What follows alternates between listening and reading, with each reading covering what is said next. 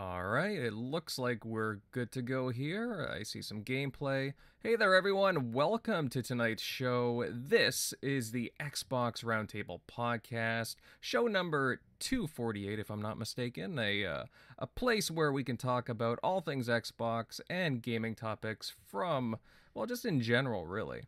I'm your host, Invader, and I have to say, I'm looking forward to everything slated to cover uh, for tonight. Microsoft re- recently released a 33 page rebuttal fighting back against the UK's CMA. We'll go into that. Also, we will touch on uh, what else? Konami recently having a live event for the Silent Hill franchise and announced some new games. Also, uh, we will give our thoughts on the newly released uh, A Plague's Tale Requiem. Uh, a few of the panel have played it, and uh, yeah, we'll give our impressions on it. But first, let me introduce everybody on the panel, and I will start off with Mr. Crusader. Hey, how you doing? I'm really good. I've been I helped more friends move this week, as is now uh, apparently a monthly tradition of mine. But um, I also got to play uh, the Forgotten City before it leaves Game Pass. Totally recommend everyone try that before it leaves Game Pass. I actually got the full 1,000 gamerscore, which is something I don't normally do for a ton of games. Hmm. But like it, it's that good.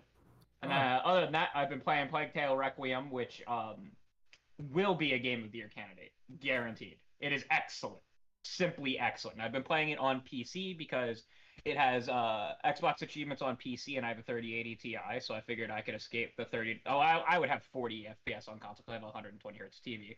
But um, yeah, I, I, figured I could escape it, and I've been playing it at 4K, uh, 60 Ultra on PC, which has been excellent. And then uh, I've also been playing some uh, Pokemon White 2 in preparation for uh, Pokemon Scarlet and Violet. I'm trying to complete my living dex, or at least get as close to as complete as I can before it, before it drops. Which, for those who don't know what a living dex is, it is not just all of the full evolutions of every Pokemon, but it's every sub evolution as well. So I, am going. I want to have one of every Pokemon before Pokemon Scarlet and Violet drops, and I'm at I'm about like somewhere in like the 600 700s um out of 900. I did not realize there was that many Pokemon, but I oh, guess yeah. that makes sense. Then there's regional variants and stuff too, where it's like the same Pokemon, but they're like a different um type for a different region. So I- am including that in my living dex because I want like one of each of them as well. Nice. By the way, I, I managed to snag a uh, MTG Ruinous Powers commander deck.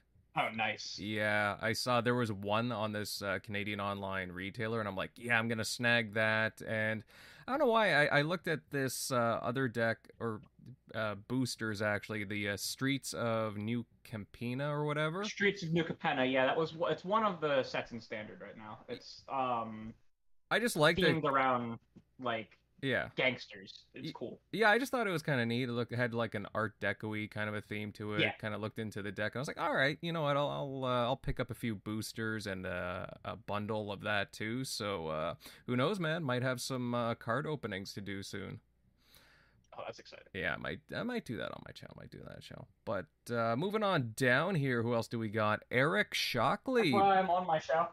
I vacuum. I gotta grab something upstairs. So that's why he introduced me first. we can hear you, pal. We can hear you. Uh, let's see, Eric Shockley, buddy, how you doing? Good. Ready to get into these uh, topics here. Uh, some of the reviews or some of the uh, takes on the Plague Tale. I haven't jumped into the sequel yet, but I did uh, finish the uh, first one, which is really good. So definitely uh, excited to jump on Game Pass and try that sequel. But glad, definitely uh, interested to hear uh, everyone's take that's played it. Mm-hmm. Yeah, yeah. As we were saying before the show, uh, I haven't played the first one, but I started to play the the second one. So, you know, we'll get we'll get some different views. I yeah, it's gonna be interesting. It's gonna be interesting. I think a lot of people on the panel have played it. Uh, moving on down here, uh, General MLD, buddy, how have you been the past week? Hey, uh, doing pretty good here. Yeah, just uh, splitting my time between uh, scoring about halfway through that. Started uh, on Plague Tale 2. Uh, gonna have my impressions there soon enough. And uh, also started Persona 5 uh, this weekend. So a lot of gaming uh, going around here. We are spoiled as Xbox fans, and uh, yeah, yeah, can't wait to get into the conversation. Mm-hmm. Yeah, yeah, I gotta finish Scorn as well. I'm, I'm pretty much at the end. I just gotta fight this one last boss that I'm having a, a little bit of issues with, uh, but I, I know I'm at, I'm towards the end there. Uh, who else do we got here? Oh, of course, Mr. Arizona Centurion Buddy. How you doing? Not too bad, gentlemen. Uh, it's been a good time playing some games this week. Uh, I actually finished Scorn after we uh, finished the show Sunday night. Um, funny part is, I was able to crank that game out in a day. Uh, started it Sunday morning, finished it Sunday night. Nice. Uh, been fin- trying to grind out Mass Effect Three. Uh, closed out Leviathan DLC. Um, oh my God, what are what is the other? Uh, I'm trying the to do this. darkness can't be breached. Uh, dark, uh, the Leviathan. Yep, a darkness can't be breached. There was also another one, and not the Citadel DLC. Oh, Omega? Omega. Omega. I did the okay. So I did Leviathan, then I did Omega, and now I'm doing the Citadel DLC. Um, and um, after that, I think that does it for all the DLC, and I can just close out the uh, the game and just start grinding out the main the main story as quick as I can.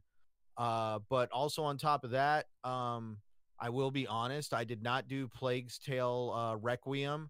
Uh, the game that I decided to go uh, into and I'm having a lot of fun with was Ghostbusters Spirits Unleashed, um, the new uh, pretty much multiplayer game from IllFonic.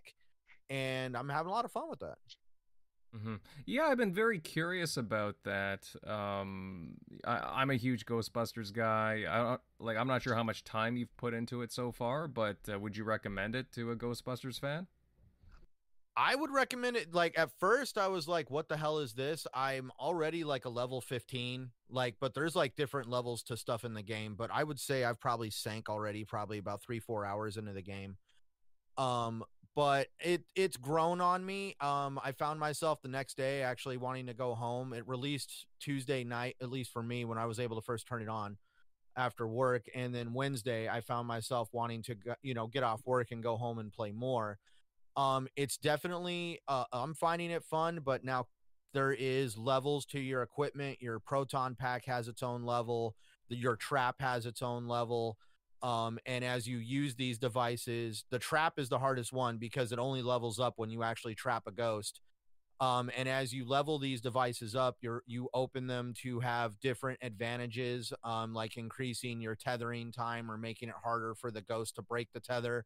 Keep in mind the ghost is controlled by another person. It's 4v versus it's 4v1 um and that's where the ghost has actually got an extreme advantage um i mean in if you unless you are coordinated and you got a great team with you the ghost has the upper hand and you are like running around constantly just trying to stop the ghost who can obviously fly, soar from single story to second story without having to climb anything, go through walls.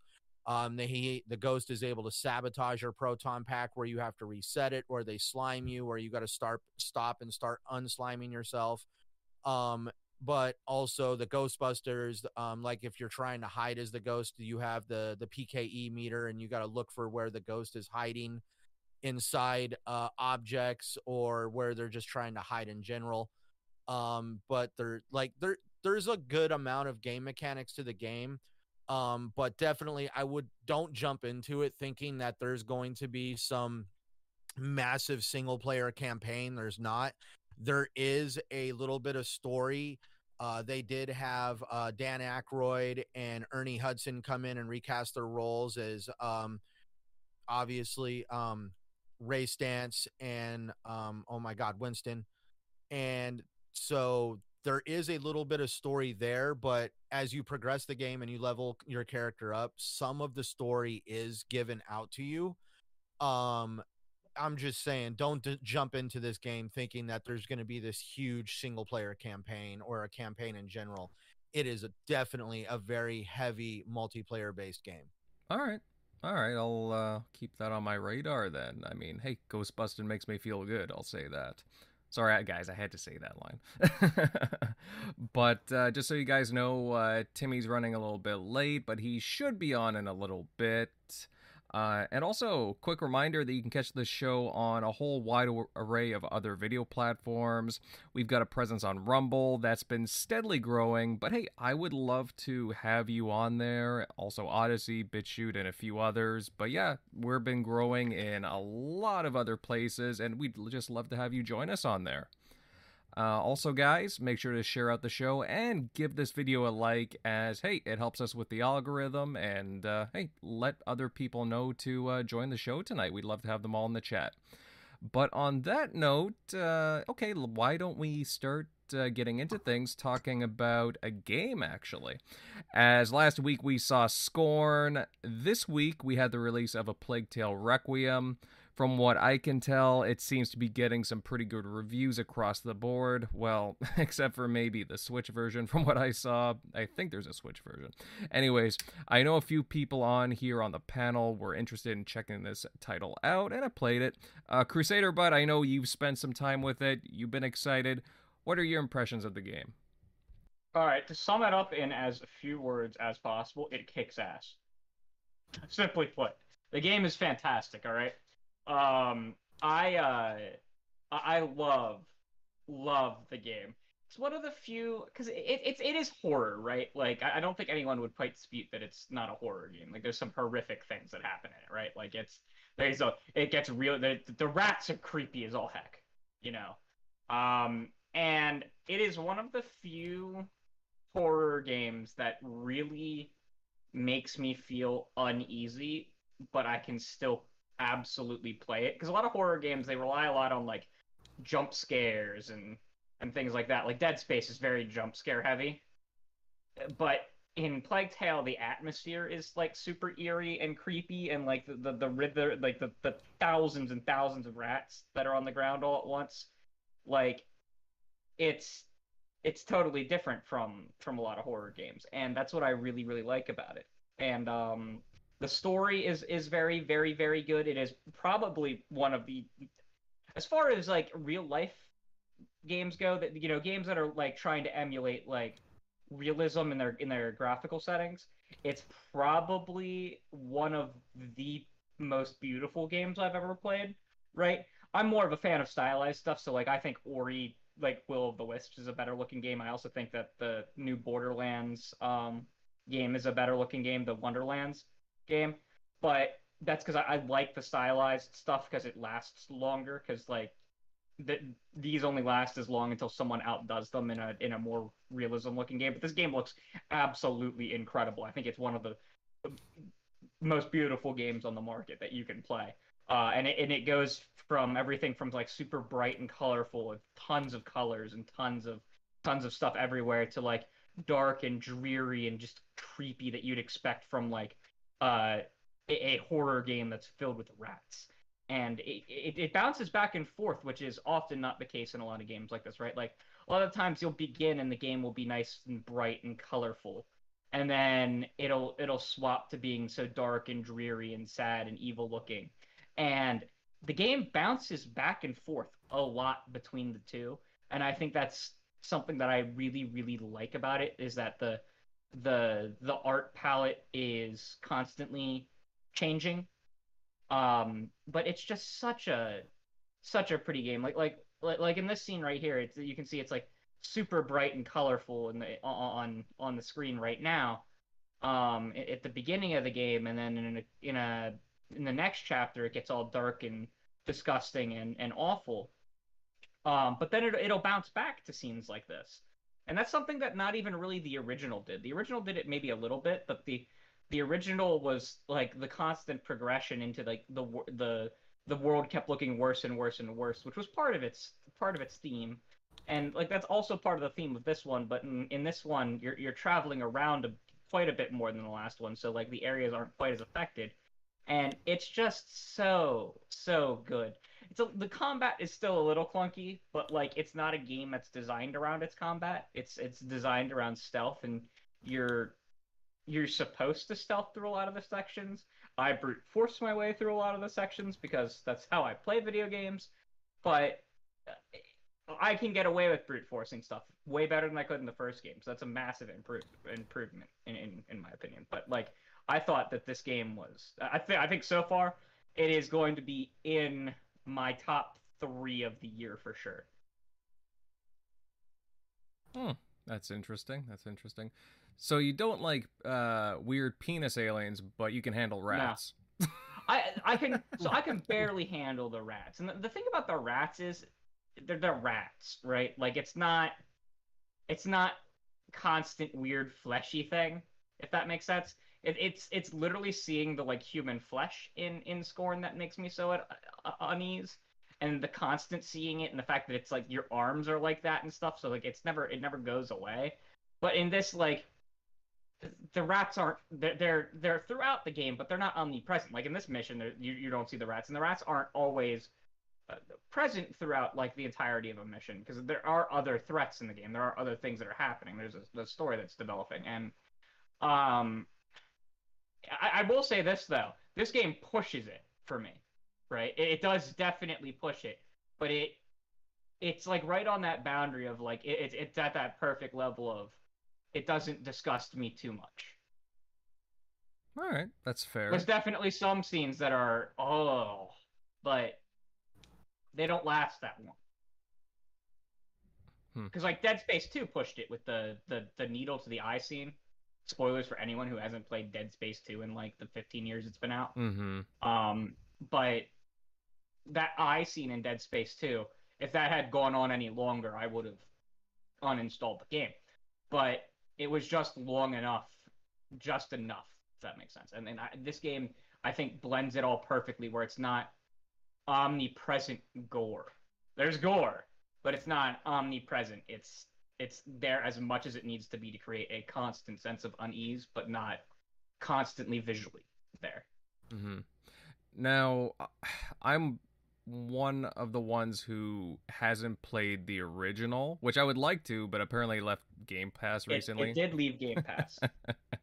so my loss, but hey, who knows? I might come back, right? Or uh, maybe I can um, pony up I wouldn't it. be shocked if they bring it back, but I mean that's also part of the Game Pass strategy is that like Game Pass doesn't replace buying games; it it supplements buying games. And part of the marketing strategy for this is, hey, you've played this one, and now you kind of want to go back and find out where it all started, and they get you to buy it. And that, that is part of the whole strategy, right? Because Game Pass is built on top of a store, not not replacing one. It's not like Netflix, where Netflix came in and totally replaced everything, right? Microsoft has built this on top of their store, and part of the goal is to get people to buy things in addition to, in addition to stuff, whether it be DLC or full length games. Uh, I do think it'll come back. Um, I think that this this is this game's doing really really well on Game Pass. It's in the top five on PC. I think it's number one on cloud right now, and I believe it's like number six on console, at least in the U.S. And I think that that may get them to bring back the first one very quickly to, to because it's that people are liking it that much and are playing it that much. Um, I would recommend playing the first one. You don't. There will be some spoilers, like like there, some of the surprises and things you learn in the first one right? You, you'll they won't be surprising to you if you play the second one first, but I wouldn't say it's like the worst thing in the world to play the second one first, and then go back to the first one. Mhm. Um, the first one's a very very good game too, not not quite as good as this game, right? But like it's it's almost like the I, I I think a lot of people like Mass Effect 2 more than Mass Effect 1, and all things with me goes back to Mass Effect, right? Um, but Mhm. you know, it's not an uncommon thing to say that Mass Effect 2 is superior to Mass Effect 1. I think that this is kind of a similar thing where like this game is just like the perfection of what they started out with in um in the first game. And they cut a lot of the a lot of the chaff with like crafting and upgrading. You still do have to do crafting and upgrading, but you learn a lot about it faster, it's quicker, it's easier, there's not as many components. They, they, they, they streamlined it to the point where like it's still a mechanic you have to deal with, but it's not as tedious Mm-hmm. and and so but yeah no definitely i would also play the first one the first one's also very good asobo is on fire by the way three fire games in like three years Yeah. uh, they, they had innocence then uh, flight sim and now this in like I think it's like three or four years. Which- It's incredible. which I think is going to bring up another interesting uh, point maybe a little later on in this conversation. But yes, that is definitely something to note. Three really well received, award winning uh, game titles from them, uh, hit after hit after hit, right? Mhm. Um, now, Eric Shockley, buddy, I know you said you haven't uh, gotten a chance to play. Uh, this one, the recent one, but uh, what did you like about the uh, first Plague's Tale game?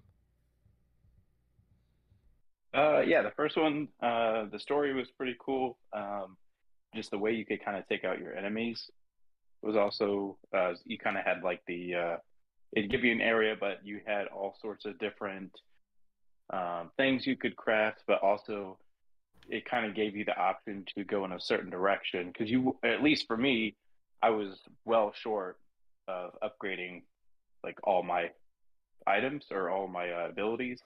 Um, or like armor and stuff like that or um, so you and you kind of have to share those materials to upgrade with also those materials to craft so you kind of had to like say hey is it worth it i might not be able to craft some of these ne- new uh, some of these items here in this next section i'm going to go ahead and use all this materials to upgrade this thing because it's going to help in the long run so you kind of had that cool thing where it's kind of up to you how you want to make your character somewhat.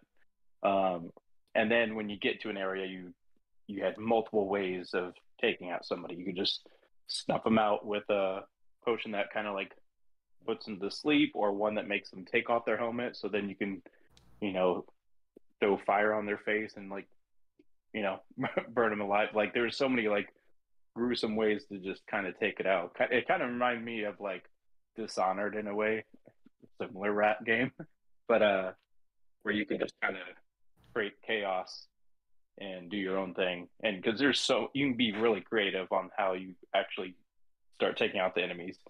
Um, so that part was really cool about it. But but it, I think it's a slow burn because at the beginning when you don't have much to go on, it takes a bit. But then once you get past that like first hour or so and start getting abilities and start getting really like almost felt like manhunt ish where you're just like being savage with these people. So but yeah it's definitely play the first one because that way you'll have nothing spoiled going into this one. You'll have all of that backstory and it'll probably end up being even better.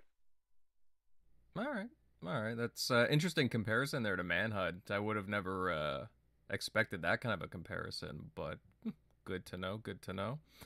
Uh, let's see, General MLD, buddy. I can't remember. Did you say you had started playing this game, or I know you got uh, like quite a few things on the back burner right now, but uh, you know, if you have, you haven't. What are your thoughts on this new release?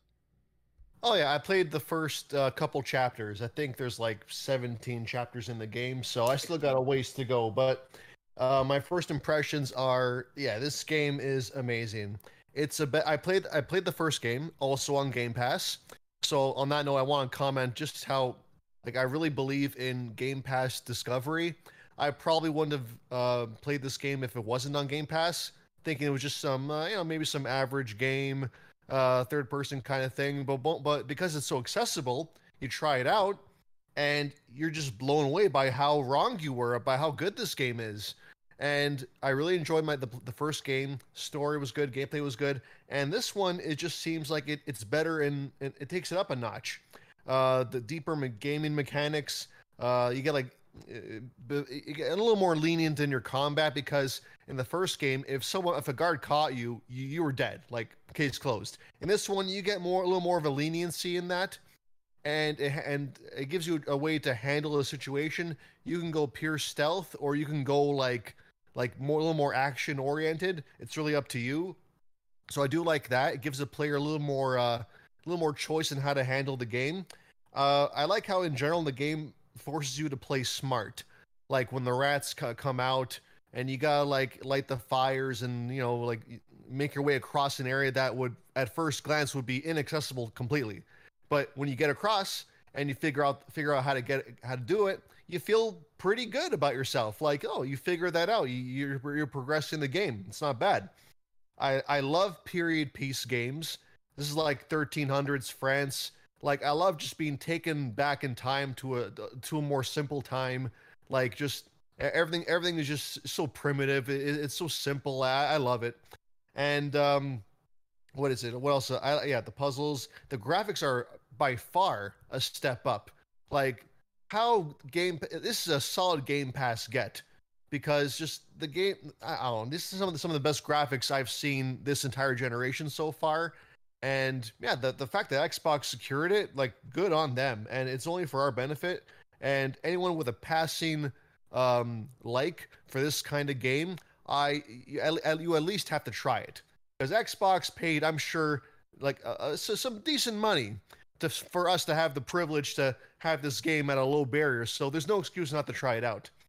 Now, um, what is it? Uh, Crusader calls this a horror game. I call it more a psychological thriller. Like I, I'm, I'm more familiar with horror games. Like, like I, I didn't feel like like true fear, but I, you do, you do feel a certain, in my opinion. Of course, everyone's different, but I felt more of like a unease. You feel the tension. Um, I feel like the music plays a big part in that. You have that like that scary violin uh, that, that makes makes you feel like what's around the corner kind of thing. I do like that, and of course, you see all the all the dead bodies and the rats. Like it, you being in that situation, surrounded by death, it doesn't make you feel very comfortable, and I, I, that's what yeah, that's what to me makes it a little more of a psychological kind of game, which is good, which is good. So, love this game. Gonna keep playing it. Maybe I'll finish it by uh, end of end of November. I, I, I'm I, again, I'm spending my time between multiple games at once, but it's a solid sequel, and I highly recommend it. All right. All right. Very nice. Yeah, it's interesting because I don't know. I've always had my eye on this title, but again, being in Game Pass, like I, I, there's been a lot to play recently, right? Whether it be Game Pass or just games that I've just had on my own back burner, the backlog. Uh, but this one caught my eye, and yeah, I gotta admit, I'm impressed. The voice acting is pretty good. Uh, gameplay so far is fun. I mean, I'll admit I'm not huge on like hiding in games a lot of the time, uh, but yeah, so far it's I, know, I find the story interesting and the game is beautiful. So it has a lot going for it, in my opinion. I did see some FUD about it when the first reviews started coming out for it about uh, that the uh, frame rate was low, but then I don't know. It seems to be refuted, anyways, depending on what Oh, yeah. mode you're on. It's 30 or 40. It's Yeah, 30 see- on 60 hertz and 40 on 120 hertz. Yeah, like to me that doesn't really factor because this isn't a fast-paced kind of game. It's not like a fighter or like a racing game, like or or, or an FPS where like your split-second you know controls matter. This is a very sl- it's a slower-paced stealth kind of game where you're moving very slowly and deliberately. So in that regard, I, think it depends on the genre. In this case, I think it's okay because it's such a slow-paced kind of game it's a linear kind of game where you're just taking the surroundings uh, at your own pace. It's not a fast-paced game, so I think I think it's okay in this situation. Okay. All right. Hey, fair enough. Fair enough. Uh, moving on over to you, Centurion. I know you haven't uh, touched this game. Uh, are you interested in uh, giving it a shot at some point, or have you played the first one at all? Um, at some point I'll play it. I haven't played the first one yet. I really need to. Um, so uh quick um kind of like um fact here. I take full advantage of games being in Game Pass, and what I mean by that, retailers have this big old butt soreness about something being in Game Pass because that means that for some reason people aren't going to buy the damn game and they'll like go out and clearance the thing at your local Walmart for like 15 bucks. I happen to find a physical copy of Plague Tales Innocence, and it's actually still here in the plastic. Uh, picked that thing up literally for like I think it was like fifteen dollars, uh, physical, like right when it first came out. So, um, I have the first game here. Um, I know I need to unwrap that thing and play it. Um, I've heard such great things about it. Um, I know Asobo does good things in gaming. Uh, you know, kind of like uh, I still need to play Hellblade, and I actually own the digital version of Hellblade um, but that was also before Hellblade even came to Game Pass. Um, that being said, I guess at least for me, just because a game is in Game Pass doesn't mean that it's not worth my time purchasing. Um, I I want to be able to own the titles that interest me. Um, and when I get so that way when I do get around to playing them, I can uh, play this. I've seen a lot of gameplay. I've heard a lot of people talking about it. I know it's a game that I will enjoy playing. Uh, it just happens that I work so much that I stick with the games that I'm already playing. And, you know, I already had pre ordered um, Ghostbusters at that point. So I, you know, I sank my own money into wanting to play a game. So that's kind of like where I, I put putting this game on the back burner. Uh, but it's good to hear that people are excited about it. They're having a great time with it. Um, it's good to know that Asobo once again doesn't just uh, take things at face value. They're always willing to improve and uh, build upon uh, a game that's already been established, um, especially with uh, adding on to the game mechanics, creating different environments with more color and detail to them compared to the first game, according to Crusader and General MLD. Um, definitely something that I'm going to be looking forward to. I just don't know when I'm going to get around to playing it. Fair enough, fair enough. And uh, hey, you know, sounds like we have a similar issue right now. Too much to play at this point, and you know, working very hard as well. Um, but you know, something that we touched a bit on earlier, guys. This is a very successful studio right now, Asobo. They did very well with Microsoft Flight Simulator on both PC and Xbox platforms. Then you have both A Plague Tale Innocence, the first game, and now the new release of Requiem. Uh, yeah, they've had they've certainly been on a roll here. So, I guess the question come comes up is, you know, is this a studio that is likely gonna get a lot of eyes on them for acquisition? So, What? Sorry, Okay. you go. I was gonna say, so they really have seemed to want to stay independent to the point where they've been accepting private equity firms uh, investing in them. They, they are a private company; they're not publicly traded, but they do um, allow for uh, uh, parties to invest into their company. And I there's a European equity firm that owns like thirty percent of them, so they're.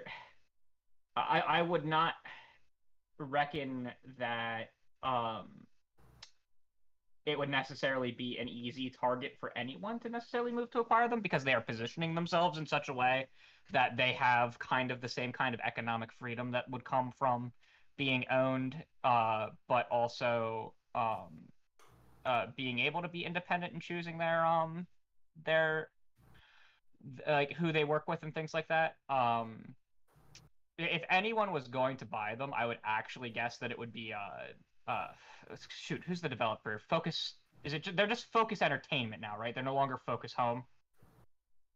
Um, if I had to guess, that publisher would would would would move to acquire them because they're like one of their most successful external partners. Um, they're like like a French entertainment publisher. They're gonna be a huge publisher moving forward. Um, yeah. they, they keep they keep releasing good stuff. They're publishing the next uh uh the what is it? Not not uh the Space Marines game. Space Marines 2, they're publishing the next one of that. They published Greedfall and they're publishing Greedfall 2. I think they own Deck 13. yes.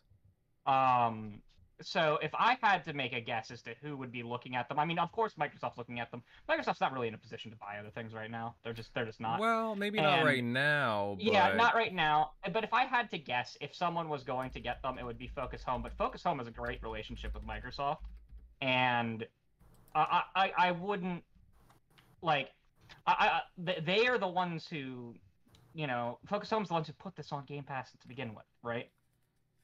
But that's just the case. They're the publisher. They they handle distribution, and they, they, they Focus Home itself seems to be a great partner with Microsoft because they, they, they seem to really like putting stuff on Game Pass. The focus, the Plague Tale um, Innocence was on Game Pass for the longest time.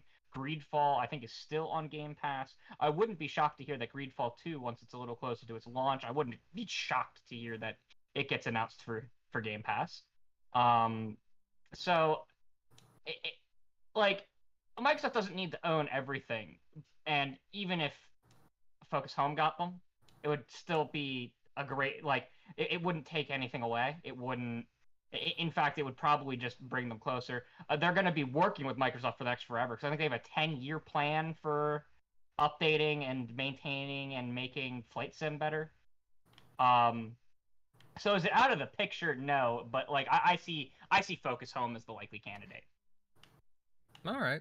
All right. Yeah. No, actually, that's an interesting, uh, yeah, very interesting thought there. Uh, Centurion, I know you wanted to chime in. Uh, got any thoughts? Oh, you know, that's where I would, I think, kind of like Crusader could have said it, couldn't have said it any better. The fact that Microsoft doesn't need to own everything. Um, I know there's all these things that Microsoft has made an offer for Asobo in the past. The, the, apparently in the flight simulator demo that was released or the trailer before the game came out, uh, somehow people were using some kind of like you know, con- like I don't want to say conspiracy theory, but some kind of way of manipulating the controls on the dashboard saying that Asobo was in, like their name was in there and stuff like that and that they were going to somehow purchase Asobo and this was like in the controls of the of the plane during the demo.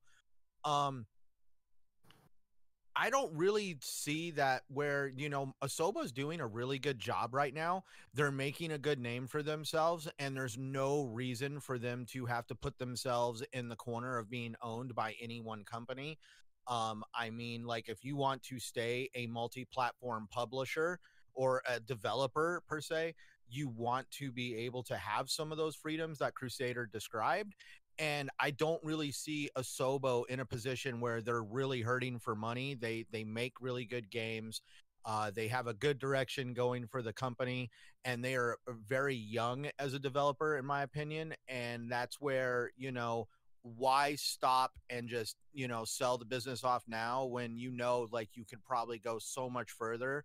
Um, and I mean, that's where I'm at on the whole situation is I'm with Crusader on that. Microsoft doesn't need to own everything. Game Pass is a good avenue for every developer to use to get um, attention to their game. Um, like a lot of people, like General MLD is a big, heavy user of Game Pass, takes full advantage of a lot of the titles that come into Game Pass, and he is the perfect consumer for developers to want to be targeting to create awareness for their title and using Game Pass as an avenue for doing that. So there's no reason to kind of you know corner yourself into having to be purchased by a company just to succeed when literally there's now subscription services are starting to become a big deal in the gaming industry and more and more developers are able to take advantage of these services. Mm-hmm. No well said. Well said there uh, Centurion. Uh, any other thoughts, guys? Any others? Uh, yes, no. No, they, they pretty much nailed it here. I think having a good relationship is the best thing they can do. At least if they can, at least it prevents the competition from doing any like day one kind of deals that would lock out Xbox players because it looks like they're pretty happy with whatever arrangement they have with Xbox. So that's always good news. But I feel like if they could buy someone, it wouldn't be the worst idea because I mean they would they would cash in on more flight simulator revenue because it's all theirs technically. But even if they don't, it's win-win either way. They have a good relationship. Oh, on Microsoft side, it would be a brilliant purchase. Like, like don't don't get that wrong. It's just uh, when I think of these, I try to think of it from the company's from the the smaller company's perspective. Like, do I want to be sold right now? If that makes sense. From Microsoft's perspective, it would be brilliant to get these people under their helm, right? They're they're they they, they have something that the, the Xbox kind of lacks a little bit, which is those third person action adventure games. This is a yep. third person action adventure game. It's a psychological exactly. thriller or horror, whatever you want to call it. Um, but you know, they're brilliant devs. So like Microsoft would probably absolutely love to own them, right? I, I was speaking merely from the the, the Asobo stance. No, you're right. In that regard, they're not ready yet. Uh, yeah, they, yeah, they're they're doing just fine on their own. Yeah. Also, to add on, just not real quick, but not also to interrupt. Um, this is a conversation that probably will take place later in the show. Um, but also, developers now have to take notice about how a lot of world world regulators are starting to make it to where you might not be able to be bought out um, basically, they're going to make it an absolute pain in the ass. And so it, it's pretty much coming to a point where developers are going to have to start really figuring out how to make themselves successful without being without the concept of being bought out by any company in the industry as the end goal because that might not be possible due to the fact that we're seeing a much heavier crackdown on uh, at least on the tech side of businesses. Yeah, well said there, Centurion.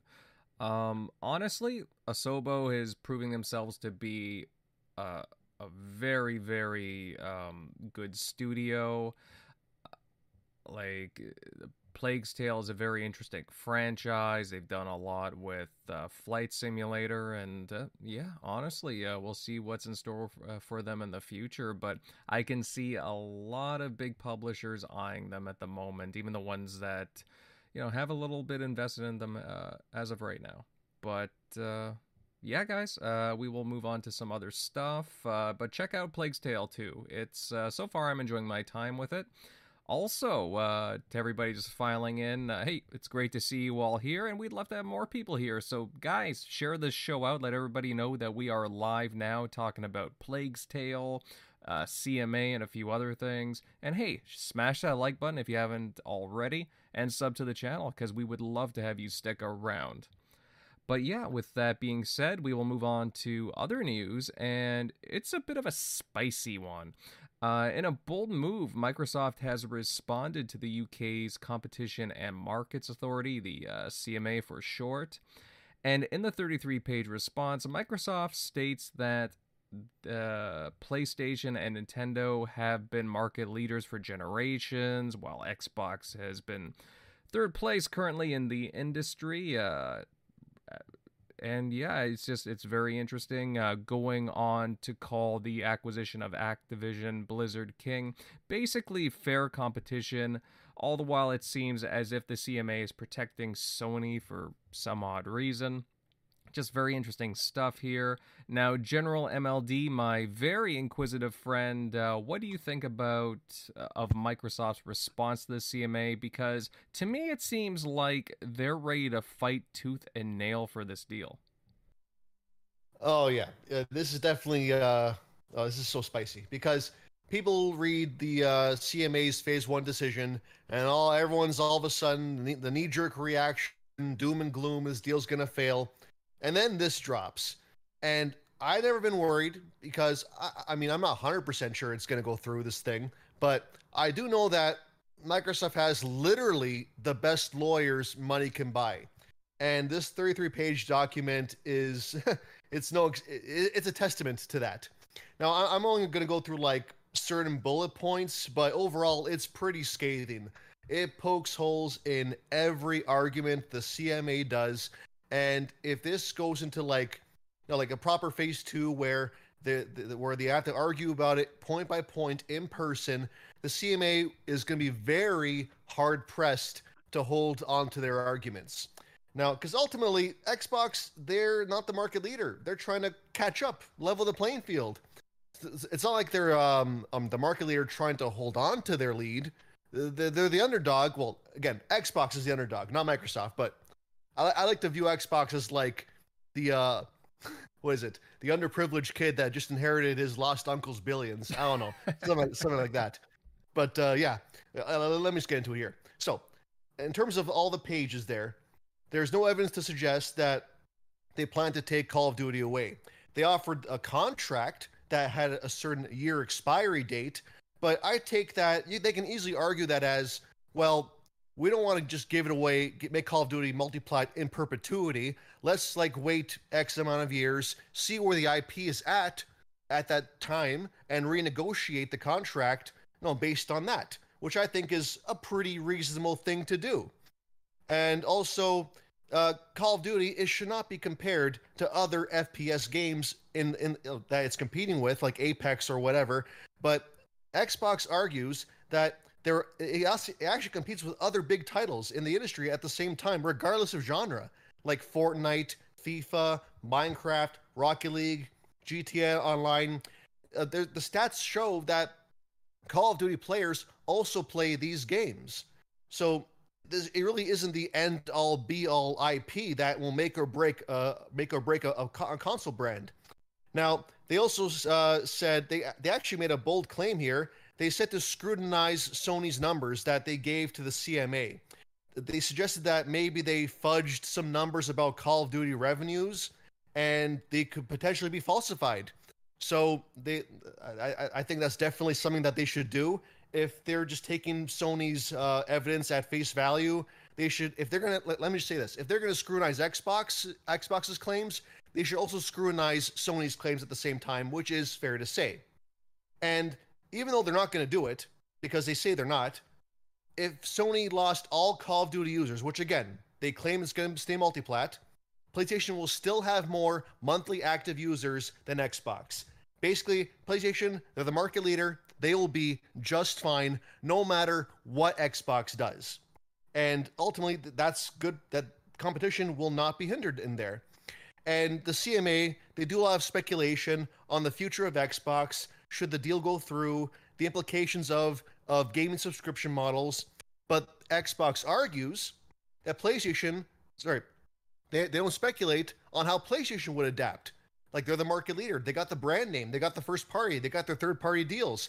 They fail to speculate how PlayStation will adapt to the market and attempt to remain relevant. So it, it, it's clearly not a, a two way street. They're clearly, because uh, they also accuse uh, the CMA of a deliberate Sony bias. They actually point out that Sony was mentioned 57 times in their phase one report and only mentioned the word consumers 10 times.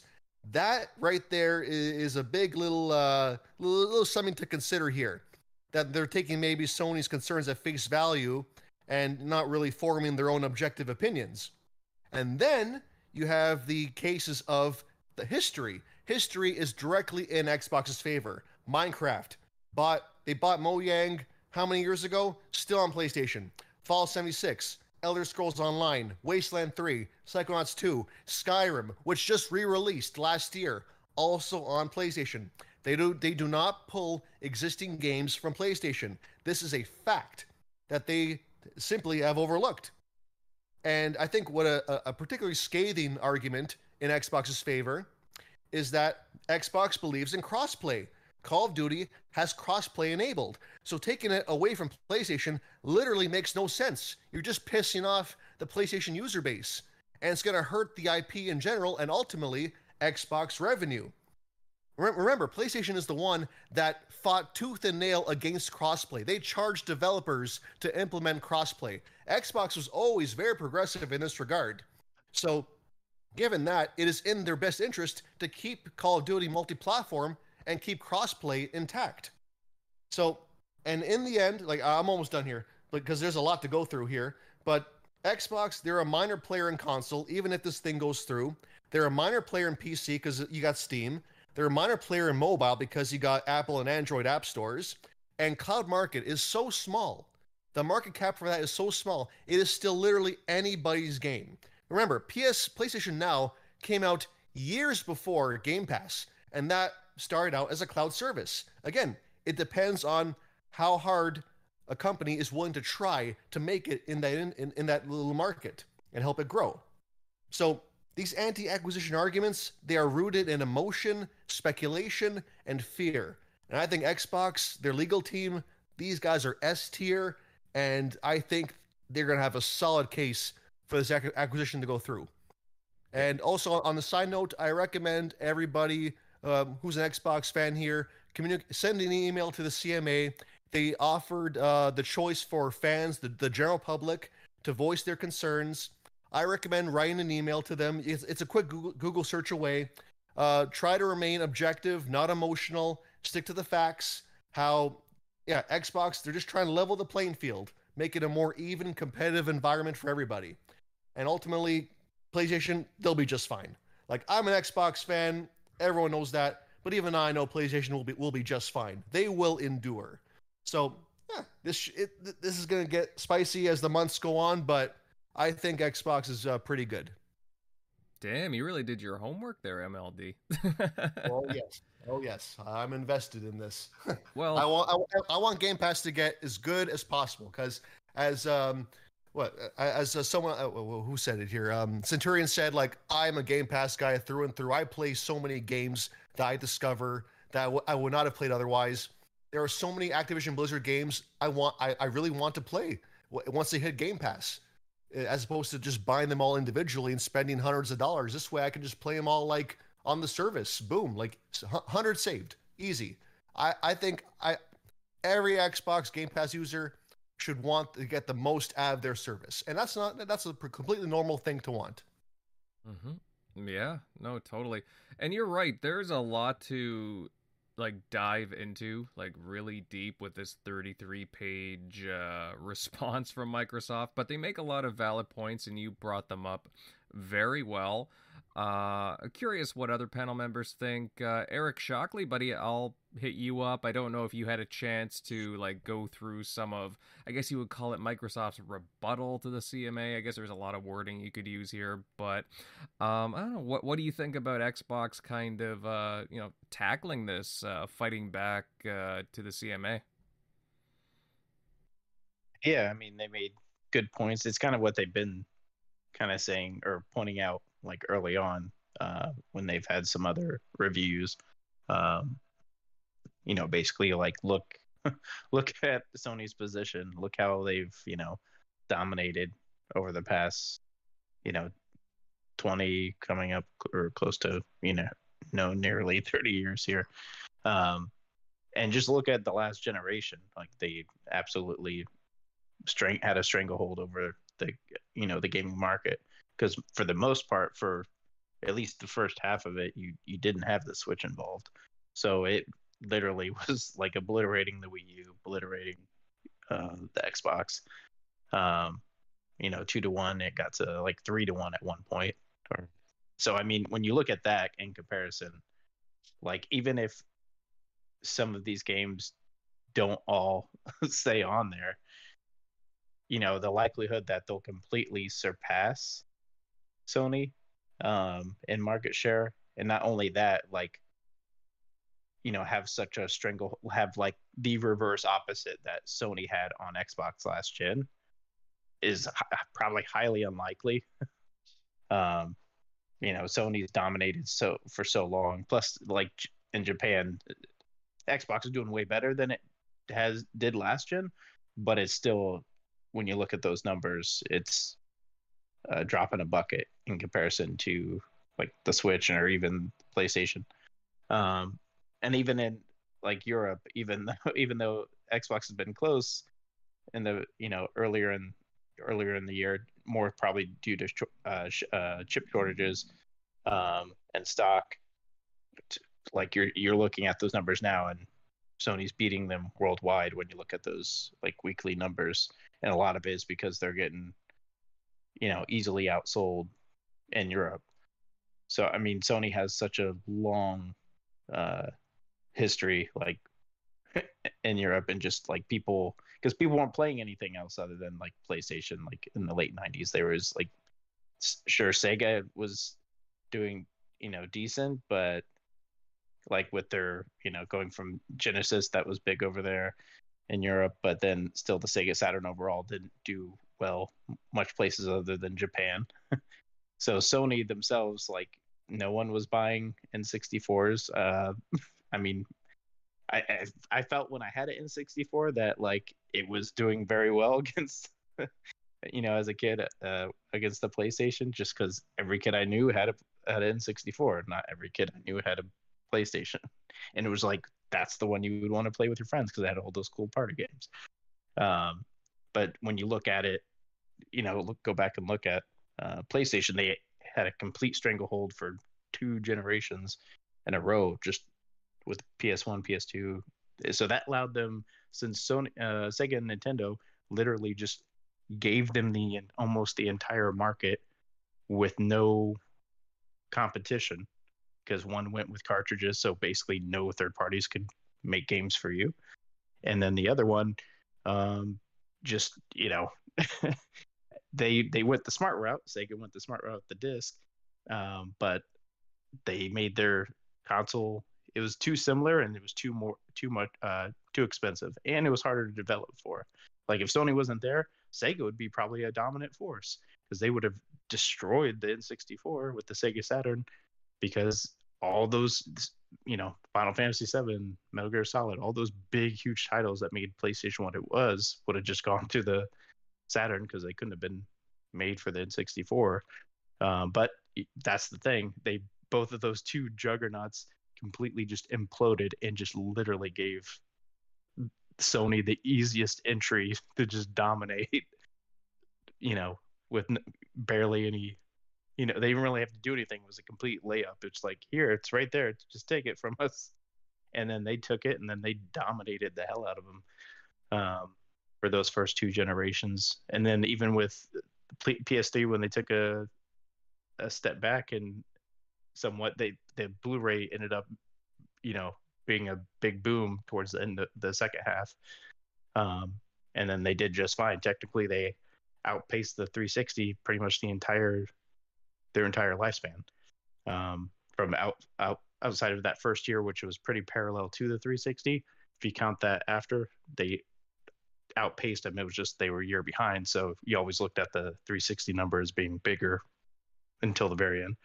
Um, so I, I mean, it's just hard to say. It's just hard for to me to see like the CMA saying like, "Hey, this is going to be so detrimental to Sony." I'm like, how?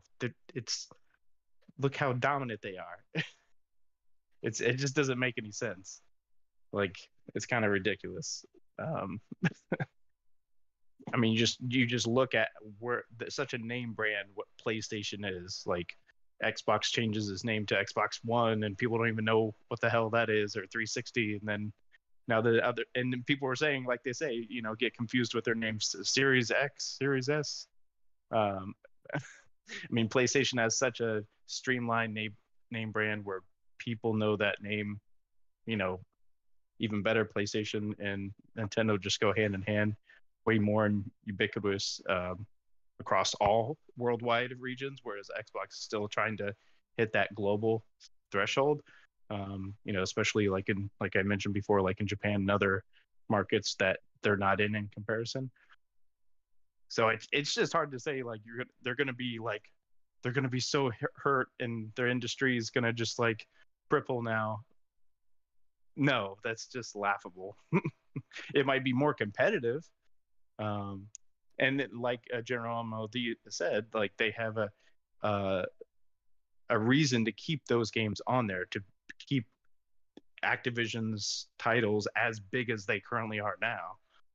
Um, I think the thing about that wording of like, "Hey, we're gonna get give you the, uh, you know, that we're not gonna guarantee you stuff past, you know, 2027," is because you need to have some leverage sometimes. Like if I think we've mentioned before in uh, past podcasts that like, hey, if they want to do some, I don't know, something that you're not, you know, liking, you don't want to just in perpetuity, like, hey, here's a contract in perpetuity, you're gonna have Call of Duty no matter what. No, you want to have some leverage. So if like something goes down and Sony decides whatever deal they had with Bungie that hey, they're gonna make Destiny whatever or whatever those titles are now exclusive, then Microsoft can be like, okay, cool. Well, then we can kind of do the same thing. you know, if they try to pull some of that stuff, or just in general, there might be some, you know, semantics in those contracts that Microsoft might want to negotiate. you know, there's just certain things in a contract where, okay, maybe I want to, you know, negotiate this part of it, just like you see in sports, where you have people restructure a contract. Like you don't want to just like, hey, in perpetuity, no matter what, no matter what happens, because we don't know where the gaming industry is going to be in a decade, two decades, like how different it will be, and maybe they need to change up that contract or adjust it somehow. So, there, you know, there's no reason for any company to give a indefinite, you know, contract. Like, that doesn't make any sense. hmm No, well said there, Eric. Uh, you hit on uh, a couple of really uh, interesting points that I'll, I'll be honest, I wasn't thinking about. But uh, yeah, no, that's uh, no, you're right. Uh, definitely inter- interesting uh, train of thought there, pal. Uh, Crusader, I know you're chomping on the bit to get in, but first I want to get Centurion in I was gonna tell you to do Centurion first because mine is tangential to this conversation. MLD started what I'm gonna say, and I'm gonna finish it. All right, sounds good. Sounds good. Because I know everybody here has a lot to pick at with, uh, you know, what's going on here with the CMA. Uh, yep. But Centurion, but uh, you're up next. Uh, what are your thoughts on this whole uh, CMA? Obviously, uh, you know, Microsoft is uh, not backing down here and uh, seem to be putting up a fight with their response. Uh, what's your thoughts on their uh, 33 page letter and more? Well, before I make my comment, um, I want everybody to know I want this deal to go through. I am an Xbox supporter. But that being said, I have also been the person since the day that this announcement came out that, that you know, oh my God, the coming of the Messiah, Xbox is getting Activision. We have won. I told everybody to go sit down and reserve themselves. yeah. And that got me a lot of boos. And because everybody thought this deal was going to be signed, sealed, and delivered. Oh, I Bullshit. thought I thought they were saying boo earns. I'm sorry. No. Yeah. and I'm not trying to be I'm not trying to say that in a mean way. I'm just trying to say I knew what was happening. Now, I thought we'd see more of it with the FTC and and FTC chairman Khan and how she has taken the stance on wanting to be uh, more proactive on controlling tech companies. I have noticed now that the FTC has taken a step back because apparently the CMA has gone very power thirsty. They have taken pride in the fact that they are the biggest assholes in government in, in regulations around the world. And a lot of regulators around the world basically sit back and let the the CMA make these decisions for them because at this point they know that the CMA are some of the most scrutinous people in in regulating uh, buyouts like this. I've even come to the point where I said it the other day that the CMA, in my opinion, are nothing but a sno- bunch of snobbish dictators that think they know uh, what's best for everybody else. And the reason why I say dictators is because, yes, um, I will agree with General MLD. Microsoft has some damn good lawyers. But you, like everybody, I got bad news. You cannot sue the CMA like you can the FTC you could come at them with the best lawyers in the world. And the CMA is protected by the United Kingdom by a group known as CAT. Um, it's I think it stands for like a Consumer Advisory Tribunal. Um, the word tribunal is not very used very heavily in a lot of uh, law stuff, especially here in the United States. But the tribunal protects the CMA. If you can't get through CAT, the CMA will never see a single thing from you on a legal uh, judiciary stance. You you won't even get through the front gates. You basically cat will tell you to just take your ball, go home. And the only th- and what will happen is cat basically judges if the CMA um acts um logically. They're not allowed basically if the CMA does anything very illogical or um, crazy, that's when Cat will come in and tell the CMA, hey, you need to reevaluate this, you need to reevaluate that. But not at any time will Cat come in and be like, all right, CMA, you're removed from the equation. No. They will just basically pass the deal back to the CMA and say what they need to reevaluate. But no matter what, the CMA is always going to have the final say. And now we always see these conversations that go around like, well, Xbox, you know, what if the CMA, what if the CMA blocks it and other countries approve it? Well, regretfully, everybody, um, excuse the four letter word, but if the, the CMA can fuck this whole deal up, they can, they have the power to. And the one of the things that we all need to be aware of is I don't know this for a fact, but when you make a declaration that you're going to buy a company out, there's sometimes fine print in those declarations that say that you need to pass approval through the FTC, the UK, the uh, the um, oh my God, the UN or whatever it is, the like the the EU. Sorry, the EU, not the UN, the EU, the FTC, the EU, and the CMA, the big three. And sometimes those clauses will say that if any one of those groups block, the deal is quashed, done. And it, it we don't know. We do not have that declaration. We do not know for a fact. But if that statement is in the contract saying that the CMA has to approve it and they move the block, the deal's done because it's a contract. You can't just all of a sudden be like, well, you know, well, it didn't happen. Let's change our minds.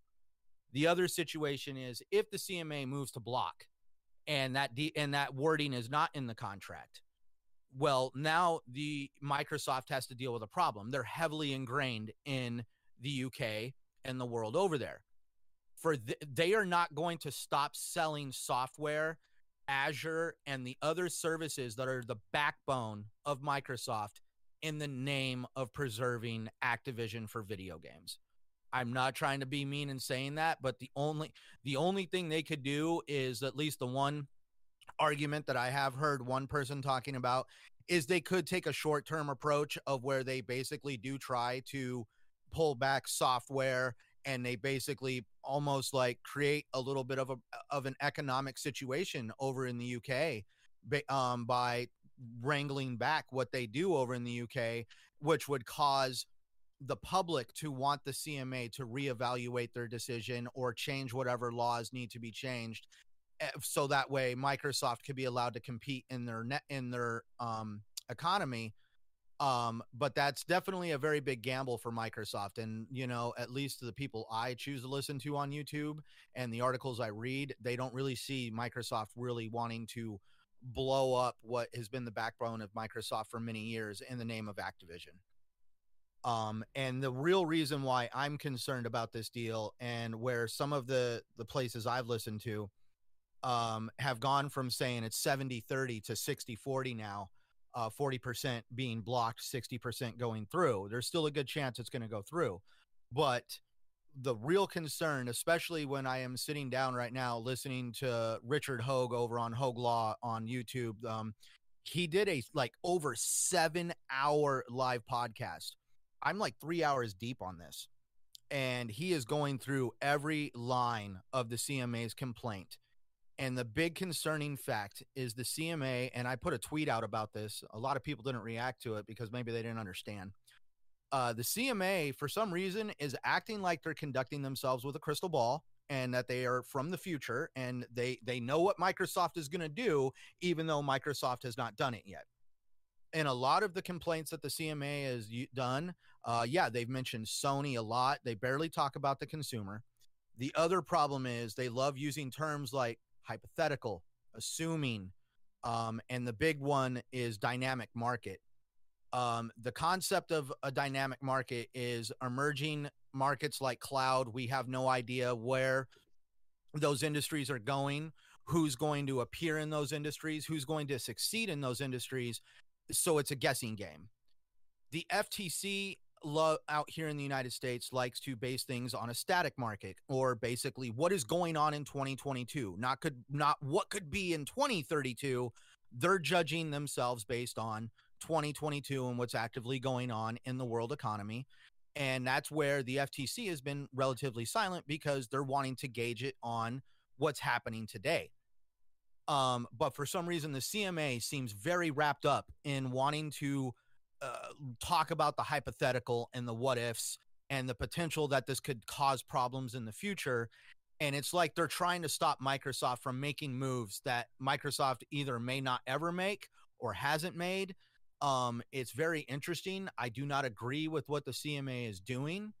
Um, but regretfully, this is this is the road that the CMA is choosing to go down. They're wanting to look far into the future and for some reason act like they're trying to protect consumers in the name of Sony. I don't know why they're doing this. Um, it's very interesting. It's been a very fun spectator sport watching this whole this whole thing take place, which goes back to when I originally got booed back in January because I told everybody to be reserved and I was not going to go running down the yellow brick road screaming the wicked witch is dead because I knew that there was going to be some government regulators that were going to screw this up. Yeah, I mean, it's okay to be excited. Obviously, I think everybody here was just like still taking it in. I mean, heck, now I'm still like, wow, you know, they made that move. But I knew realistically, you know, when once you settle down from the news, come back down to earth, uh, yeah, I mean, there was going to be a lot of scrutiny involved. So Yeah, and that's where I'm not trying. I mean, it's something to be excited about. Um, but you know, let's look at the let's look at the big elephant in the room and the big problem. Not to ramble on, but regretfully, it's like having a criminal record. That shit follows you around whether you like it or not. And Microsoft back in the early 2000s was supposed to be dismantled because of the crap they pulled with Microsoft Internet Explorer. And one of the complaints that that the CMA pointed out was by having such a strong strong foothold in cloud gaming with the Activision buyout. This means that more developers and other people that want to get into the gaming industry are going to have to lean on Microsoft software to develop their games to get them on this cloud network, which feels more like that early 2000s Microsoft that literally got them sued and they were told to dismantle the company, but somehow Microsoft was able to negotiate and go through a lot of litigation to avoid that dismantling of Microsoft. But this is where the CMA I guess is a very unforgiving organization and they are scrutinizing Microsoft because they are Microsoft. Mm-hmm. Yeah, no, and that's a fair comment. And I remember your warnings from back in the day. You're right. And that was a very level headed approach, honestly, uh, because there was no way this deal was going to go forward without a lot of scrutiny. A lot of scrutiny.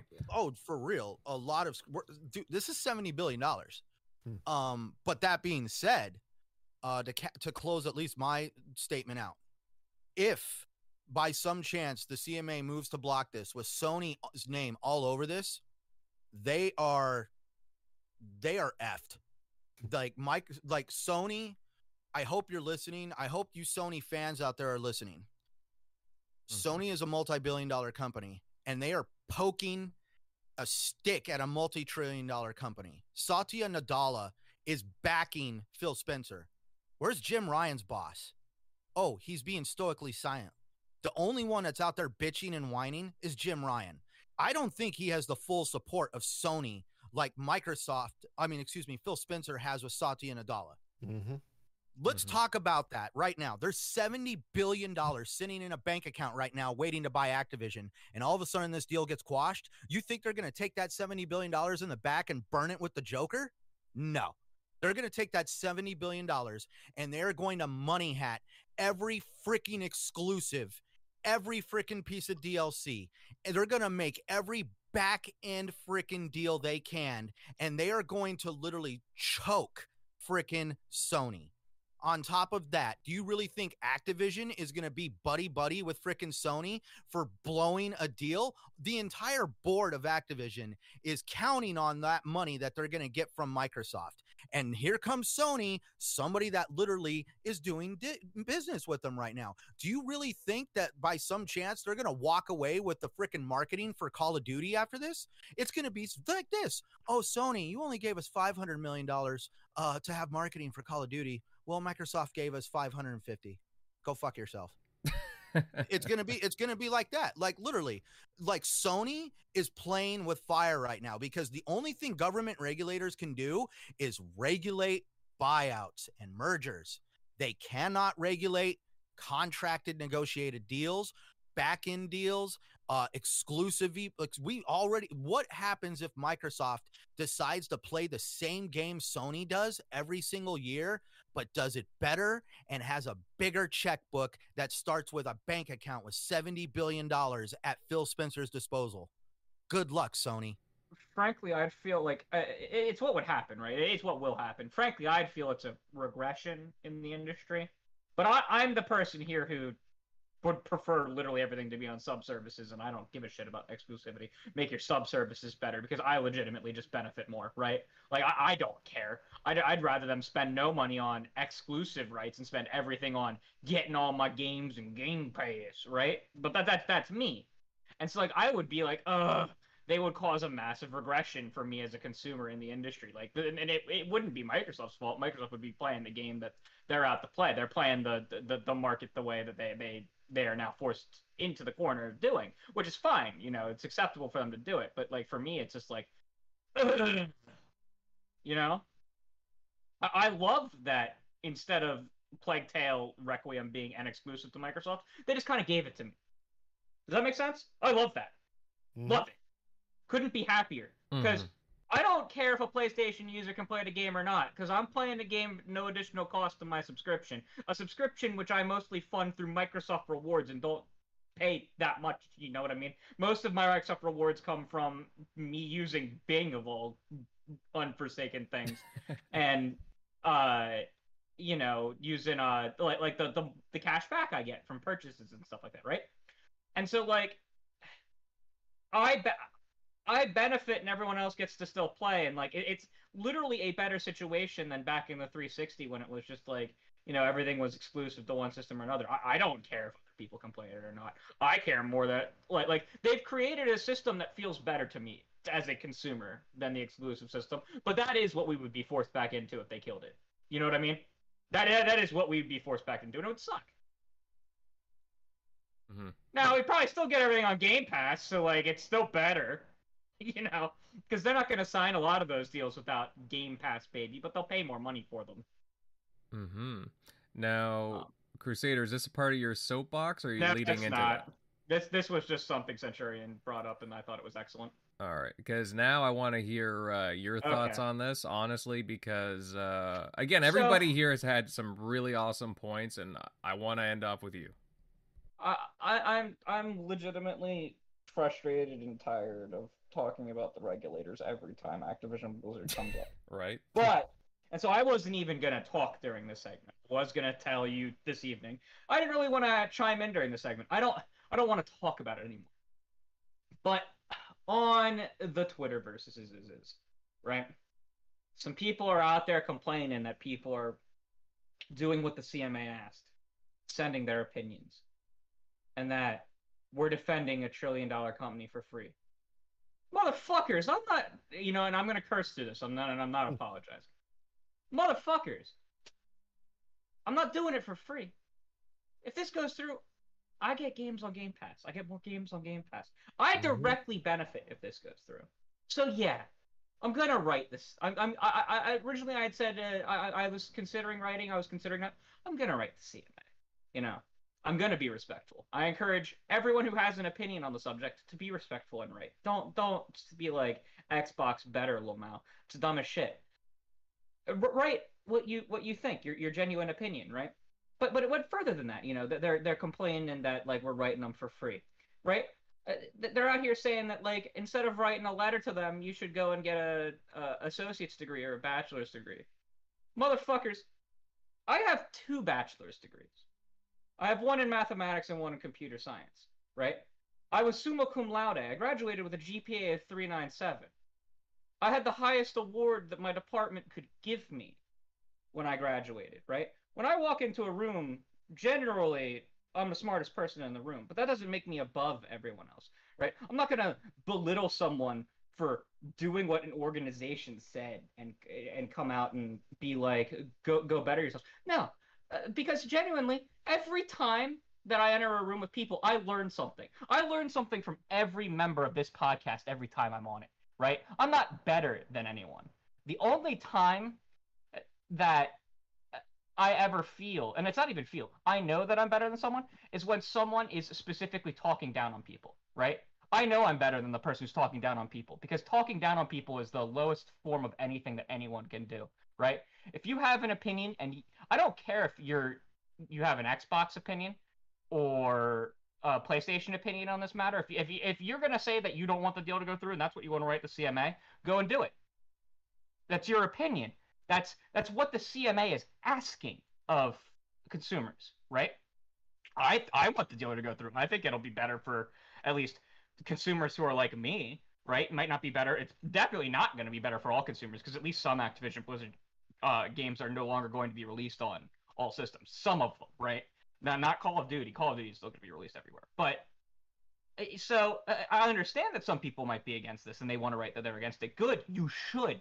Everyone should, right? If they if they feel strongly enough uh, about it. I'm not going to tell you you have to go out and do it, but but you should, right?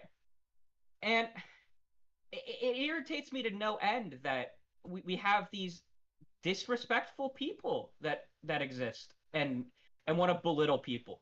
You'll never see me purposely belittling someone unless I see them belittling someone else. Then I'll come in and flex all over them and tell them they're shit, right? Uh, but I- I'm not above anyone on this panel. I love everyone on this panel. I respect everyone on this panel. They're all my equals. And it's just so frustrating to see how people act and treat each other. This is not how people should be acting and treating each other over something as trivial as entertainment companies buying each other. It's dumb as shit. Be Yeah. better. Now, now, now, this is serious business. We're all invested in this. Uh, Yeah. Obviously, I'm just Right. kidding, but yeah, no, no, I, I- know you are. Um, and it's it's frustrating. Dot. So everyone see a Dots in chat. Dots is Dots has been my best friend for like how like well, well, well I, I should say one of my best friends. I don't want to hurt any of my other best friends' opinion, uh, uh, feelings, but he has been one of my best friends for ten years of my life, right? So he gets to say these things in chat because he, he knows that that it'll frustrate me, but it's just so frustrating to hear people say that you shouldn't go do something that an organization actually asked you to do. Now, if if, if I see you guys emailing and trolling the CMA, I'm gonna be under your bed because that's the opposite of what you should be doing. You're not helping. You're not helping anyone. Go and write a well thought out opinion and send it if you feel so inclined. I do feel so inclined, and I'll, I'll write it, and I'll probably publish it online when I write.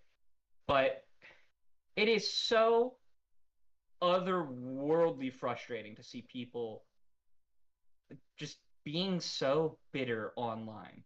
Don't be bitter online. Be better. Have fun. This is gaming, right? If you're if you're not having fun, then you need to you need to like look into look, look into your life and think about why you're not having fun. Go have fun. There's thousands of video games to play, you know. A- And I'm not uh, like this is not a message to anyone on this panel. I don't want th- anyone to think this is, and I'm not. I am not going to name names as to who I'm talking about. Um, I, I I don't want to. I don't think I need to. I don't think I have to. I, I'm not. I'm not a confrontational person, and that's why I haven't said any names. I, I don't want the confrontation. I don't. I don't care for it. I'm just telling people to be better, right? And yeah, don't be better, be better. Right. That you can quote me on that. Um it's just I, it's so frustrating that th- this shit brings out the worst in people. Don't let it bring out the worst in you. Have fun in gaming. That's that's my TED talk for tonight. Yeah, that, that's fanboy culture in a nutshell for you. Uh, I, if I had to sum it up, I mean, I, I- know, I, I- uh, I, I understand it. I know what make, I know fanboy culture is not rational at all. It's all very emotionally driven, but at least I understand it enough. I think it's all about the status quo. P- PS4 dominated last generation. The fanboys they ran amok. They they ran online like like like they like they like they were kings of the castle. They ran the joint. And now i think the status quo might just actually be upsetted. And when you have someone cornered um and and they know that the that the status quo will be shaken up it will get worse before it gets better. I think that's what it all comes down to.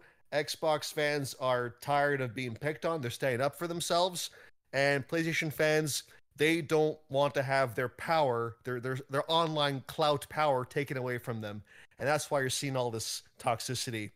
It's just it's just it, that's just what happens when there's a shakeup in the industry. Uh, people want some people want change, and some people don't like the change. Is what it is. It it's just I'm, I'm I know, it's I know. tiring. I know, I know. and it's not it's and I, I- I'm not even I- I see it everywhere, right? I see it in our own community with things, not not in particular the ABK acquisition, of course, but I see it in our own community with things.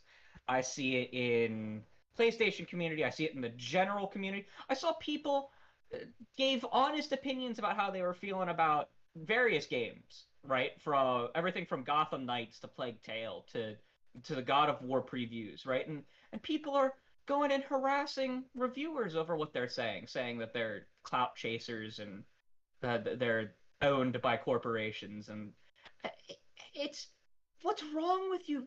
Stop, know. people. I know everyone's I- on edge. You know. Like, I- I can't, I, I can't take it. Like, it, it's so, it's so frustrating. I, I see people going like, "It's the death of gaming," and I'm like, "What the fuck do you mean? Games have legitimately never been better on all platforms. Like, it, the the bar keeps getting raised by everyone, and I I, I just I don't get the I, I don't I don't I don't get where these people come from, right? This is the first time in a long time I felt a strong desire to literally own everything and play on everything, right? I, I'm I'm so happy playing everything, and I, I feel like there are just so many people who are just sad and angry, and it, it's time to stop, right? Like Filthy Frank with the clock, it's time to stop. Hmm No, well said there, No. uh, Crusader. Go ahead, Centurion. I just wanted to like, in, I'm a Centurion. A Crusader's right. Um, you see, here's something that's like some why, why you know, for starters, the Xbox fan base needs to calm down. Uh, th- like Xbox's end goal is not to destroy PlayStation. They want to compete with PlayStation, and with competition, you get good things. This goes out to the PlayStation fan base. Why are you cheering for Sony to continue spending millions and millions and millions of dollars on Call of Duty. We all hear the trash talk every single year. And we also what what does Sony do for gaming? They create third person over the shoulder experience uh, cinematic experiences. That's the only thing that they're known for. God of War Ragnarok comes out in November. What do you got after that? What? think about it. It's once God of War, you know, excuse the pun, shoots its load on the fucking industry, it's done. You what do you got? There's no, no there's not another God of War game out there. We already know that what what other big name games is Sony working on other that are not that are factual. I don't care about the hypothetical or the leaker over here said this or the industry insider over there said that it could possibly be that we all know that once God of War Ragnarok occurs, that's the game that everybody's looking forward to. What has Sony got? They've got, you know, there it seems that Sony is more concerned with the fate of Call of Duty. Why? What what can we please get Sony to actually do what they did back in the day? And that's create a brand that had games like, you know, regretfully like activision uh, put a lot of these games multiplat but i remember some of these games that were very uh fun and at least uh innovative when it came to competition in the market. We had crash bandicoot we had um tony hawk we had uh spyro the dragon. There is a lot of potential for sony to use with resistance the fall of man um and other titles that they are just letting go dormant and they are spending millions and millions of dollars on a marketing campaign for a game that almost everybody talks crap about every single year. Like it seems like the only innovative thing that Sony puts a lot of money into is VR. Something that captures like maybe 5 or 6% of the fan base's uh, attention. Why doesn't Sony go out and try to create another blockbuster game like God of War, something that really gets the fans to be like, yes, that's why I freaking own a PlayStation. But no, Jim Ryan is spending a lot of time and effort into protecting Call of Duty. Mm-hmm. Well said. Well, no, very well said. Actually, very well said from across the panel. Damn, guys, you, you were on fire. Uh, you know, honestly, I know that we can go on and on and on about this, and personally, I'm probably in the same camp as Crusader about. In a lot of ways, I'm just tired of talking about it, but things keep popping up, and certain discussions keep popping up, and you know, in some ways, we got to talk about it. We got to. Uh, is- mhm. Like I thought Bethesda was bad, right? this is this is magnitudes worse, Mm-hmm. right? The Bethesda conversations didn't stop, but this is this is next level. Because it's At least it can't get worse. It can't get worse. There is no one bigger. right? It, it can't get worse than this. Oh, it'll, it'll get worse. Believe me, it'll get worse before it gets better. This is this is not this is not the lowest point. I, I got a hunch, but something tells me in the new year it'll get lower. Just Uh, wait. Just wait until uh, something like Sega gets announced. but Monopoly. Oh yeah, right. But again, we can go on and on and on about that, and I know a lot of guys here are have been uh, going back and forth in the chat about this. And guys, it's great to have you here, of course. And if you haven't done so already, smash the like button and share this out. Uh, not to keep pe- repeating myself, but hey, I love to have people here joining the conversation. Um, any other thoughts, guys, or uh, can we move on? Yes, no. Okay. All right, I'll uh, move on to our final topic of the night. And Konami has finally lifted the lid off of their new Silent Hill projects, ones that they've been teasing for a while. Uh, in a recently in a recent showcase, they unveiled multiple games currently being developed for the series, including a remake of Silent Hill 2 done by no other than Bloober Team. Um, you know, the ones who did the Medium. I thought it was a pretty cool game.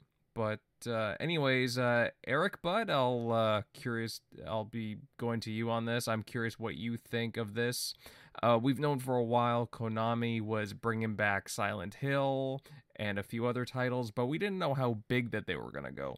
Uh, what are your thoughts on the uh, game reveals for the remake and the other ones?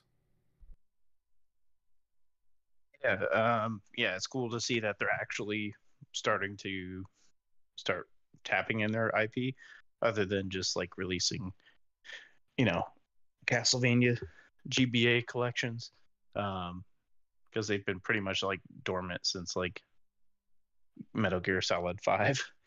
Um, so that's definitely nice to see. Um, I didn't really see much on the other titles other than the remake because that seemed to be the popular one getting uh, shared around on, on Twitter. Mm-hmm.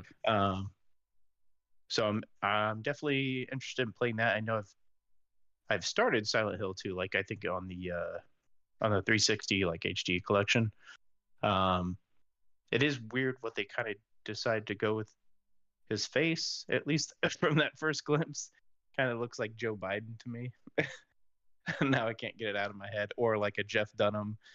Uh, Oh yeah, yeah. I. I see I'm what. just Yeah, like, why is he making that smug face? I see it. Yeah, yeah. Um, so, but yeah, that's cool that they're remaking. Hopefully, they'll do some of the other ones. Uh, maybe like I think the room could be a cool one. I know that was always an interesting one that I played halfway through. Um, but yeah, it'd be cool. It's weird that they started with two and not just one. Um, Yeah, they don't have. I, I they don't have a remake good. of one, do they? Silent Hill fans, but I don't know if people have on the panel played Silent Hill, the first one. um, but I think that one's supposed to be good as well. I know it's super dated, uh, but maybe they'll do some other titles that'd be cool. Um, I think some of the was it uh, Parasite Eve was that Konami as well, or was that just uh, I'll be honest. jumping I, on the bandwagon? I don't know off the top they all of had my that head. similar type of feel, like those survival horror games. So I can't remember if Konami had those as well. But um, that'd be cool if like if they do more of the Silent Hill franchise or do something with it. Either do a, an actual new one that we haven't had for I don't know a decade or so. um, Mm-hmm.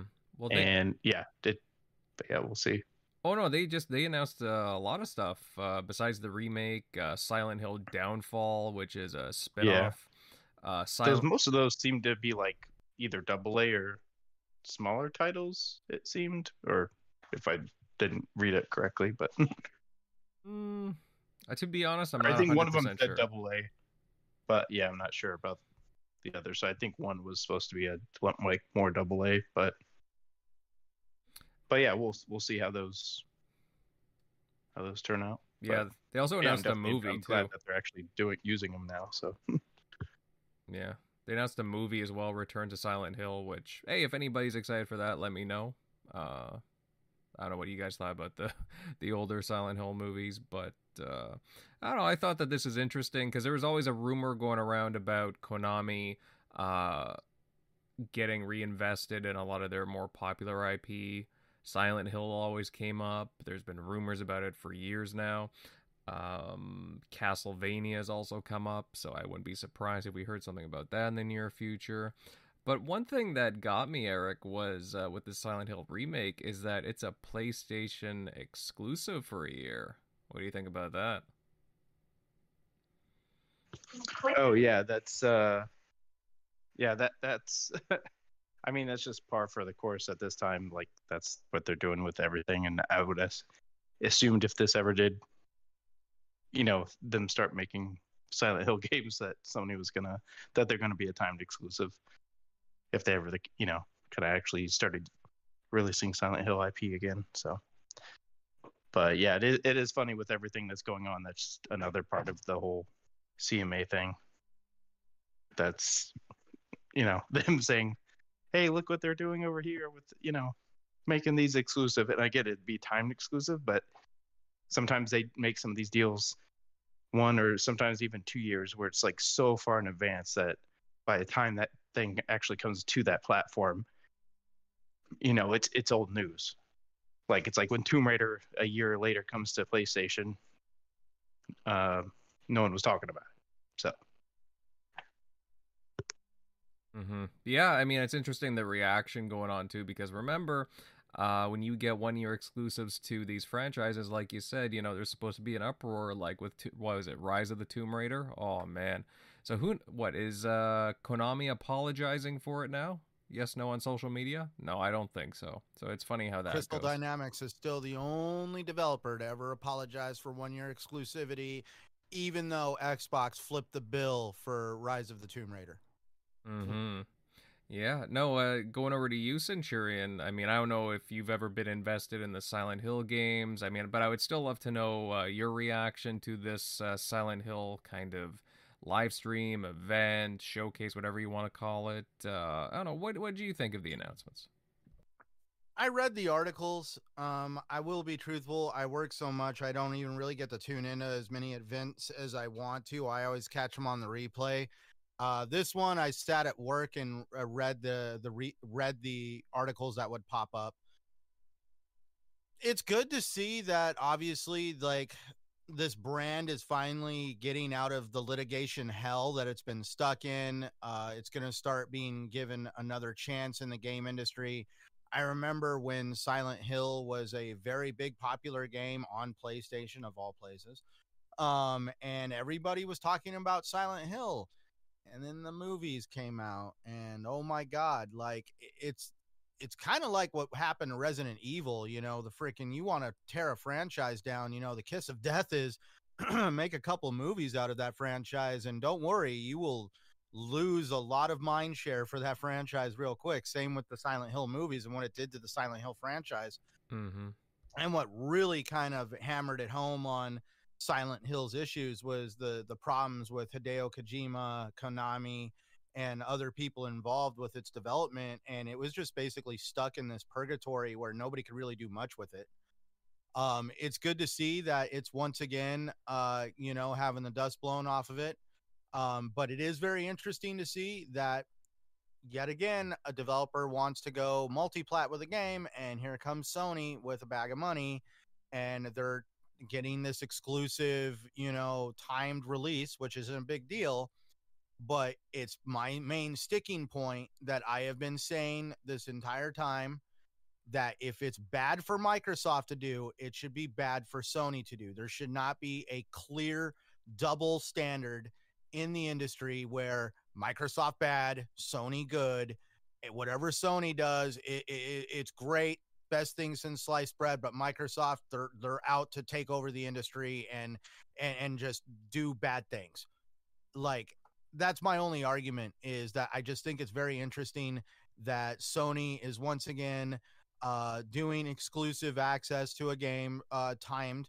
Um, there's even rumors that PlayStation uh, like squashed having any kind of a PlayStation event for the rest of the year because they don't want to give any more fuel to Microsoft's argument to the CMA because for some reason Sony wants to make it look like oh we can't compete we can't compete we, without Call of Duty we can't compete please don't mind the man behind the curtain don't man don't worry about the exclusive games over here Just, we can't compete when we all like literally even even Sony knows it's BS. The the fact that this game is going to be at least exclusive one year, maybe two years, even Sony knows their argument of not being able to compete is BS. And this the situation with Silent Hill proves that.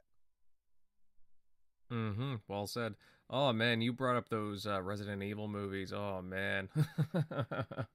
oh, something I want to get out of my head. They were some of them were filmed near me too. you know what? I own every single one of them physically. Oh, nice. So I add them to my collection. I mean, it is what it is, man. Like, if you want me to be crazy, the first Resident Evil movie was pretty badass. Um, and what really hammered that game home was uh, a lot of people don't know that the soundtrack was done by Marilyn Manson, and mm-hmm. Marilyn Manson is one of those artists that know that you can affect a human mo- human emotion with sounds and music.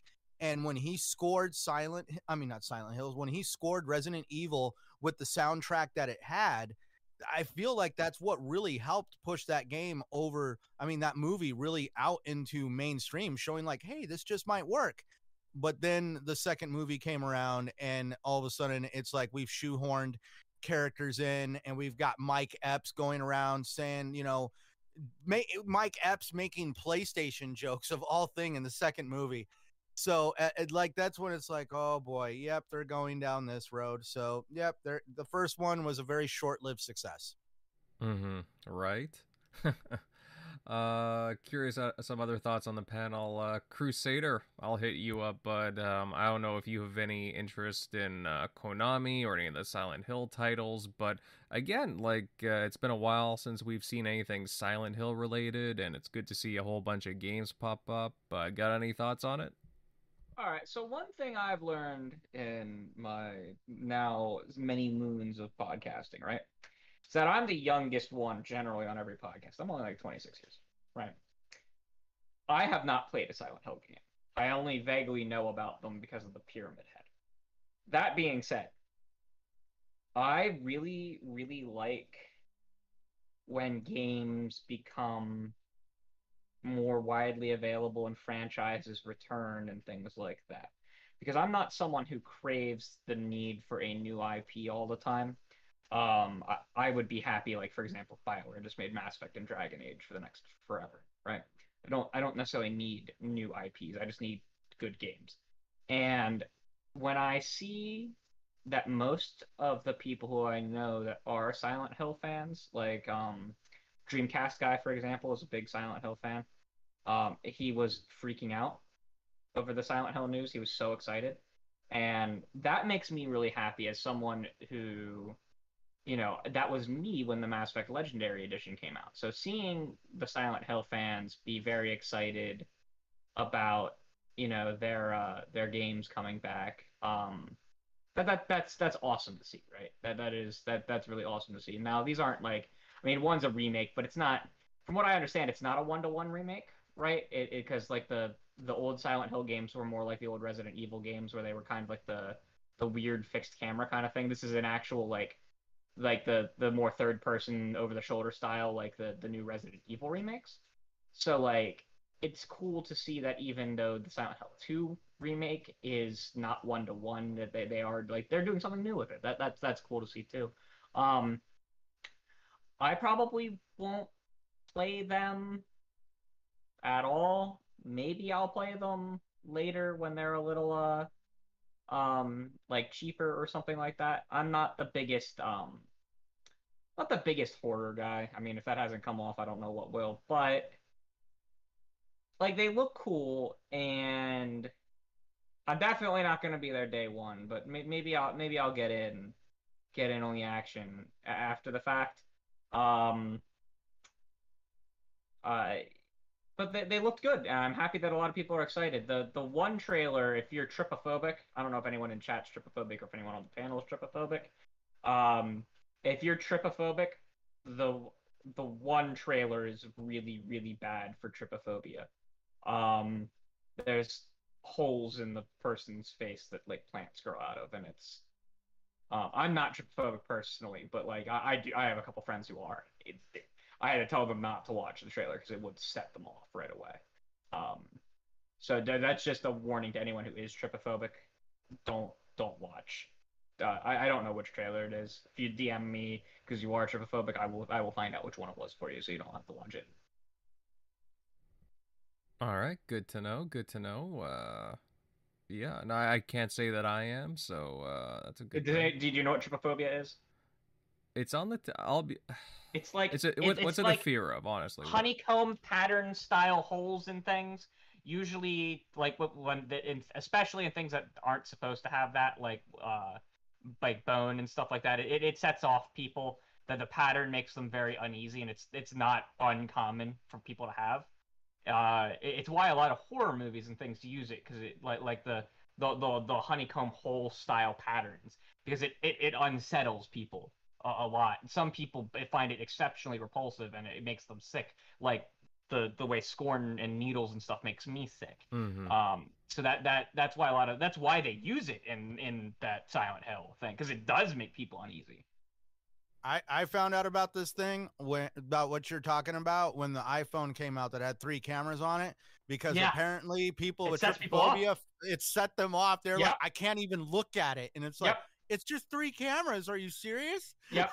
no, I, I have trypophobic friends, and that's that wasn't enough for some of them, but like they they, they were like, I can see where people who are trypophobic were getting set off by that. Like it, it- it's wild that that, that's an extreme case, but like yeah, it, it it sets people off, and it's it's definitely something that I hope that that game has a disclaimer in like its store listings and, and stuff like that. Like like the games like have the arachnophobia modes and like the and, and stuff like that because it it's a it's a it's a real thing. Um, that that that makes people upset. Hmm.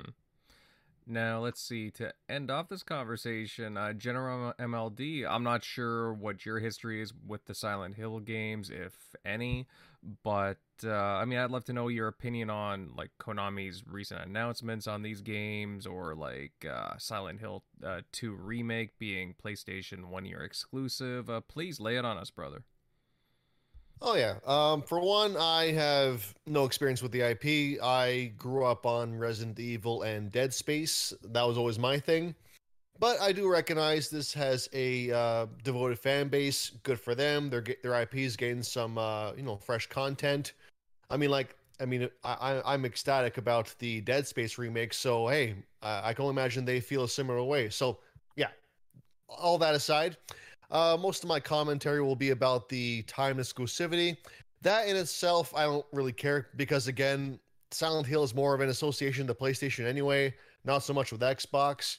So I, I could, I, I could, I could care less about you know them getting the win on that one. Uh, if anything, it's just business, right? Like, uh, like both both sides have time exclusive games, so Mhm. no big deal in itself. Uh, what I'm really uh, want to talk about is people online. They say that uh, Xbox fans compare this to the acquisition, and I think that's completely false. Uh, it's not. We're not comparing it one to one. That's just silly. It's more the principle of the matter that you can't complain about Xbox locking away third-party content, and when PlayStation is all too willing to do it themselves. And this is just one example, but they there's many examples out there. So it's just another. I think it, it, if anything, it really it's pro acquisition because PlayStation will always have someone to give money to. They'll always find a third party game to get a perk or time exclusivity or some kind of benefit to the PlayStation gamers. They will be just fine. There will be many other Silent Hill examples in the future where they'll jump on it, they'll give money, they'll get exclusivity, and it'll sell consoles. So that is the point of any online narrative clashes is that yeah, like no matter what Xbox does, these examples will always keep rearing their head. And I'm sure there are other examples too of, of time exclusivity that Sony is keeping close to the chest because they don't want to give uh, Xbox any ammo. But regardless, they will clearly find ways to compete. And yeah, that said, good good, good for the fans who uh, who, who are getting this. So yeah, th- th- that's my two cents.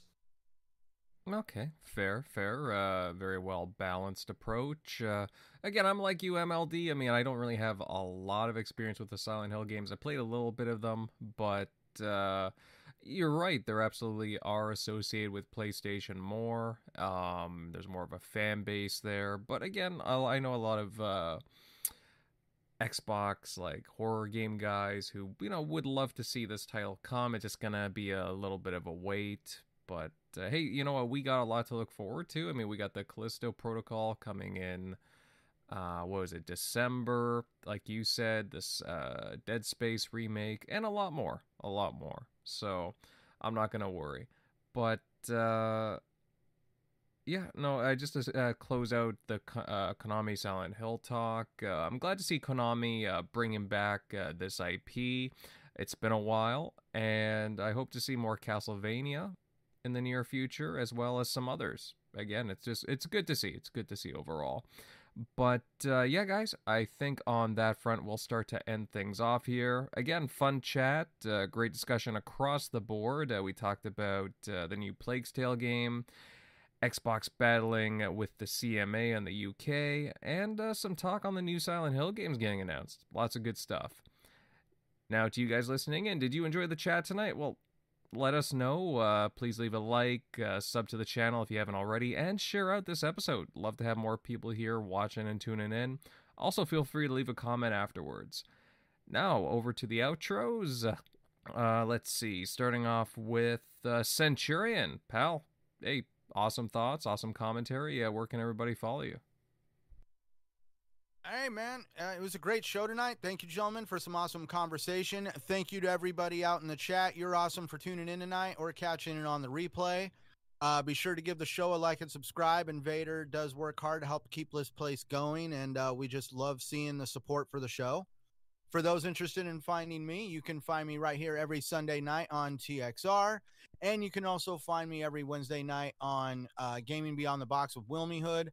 Um, I know he's been like really, really busy with things going on. Uh, obviously, he owns his own business, and that can be very demanding at times. So, trying to find a good time to line up the show uh, has been a little difficult. Um, I know he definitely uh, has plans to have another show. Um, but yes, gaming beyond. I'm also on gaming beyond the box when uh, when we do have the show. Um, if you guys are wanting to see my content, you can also find me on YouTube. I'm also on Twitter, Xbox Live, and uh, thanks for tuning in. Mm-hmm, well said. And Wilmy does a great job at hosting. He's got an awesome channel, and as well as everybody else on the panel there. Really awesome uh, folk. Uh, moving on down here, Eric Shockley, buddy. Hey, I thought you had a really awesome show tonight. Uh, where can all these fine people follow you at? Yeah, as always, you can find me at Shock Twitter or sorry, at Shock Twitter. Jesus Christ, at Shock Nero on Twitter. Uh, easily Shock on Xbox Live. But yeah, good show tonight. Good topics. Uh, see you later.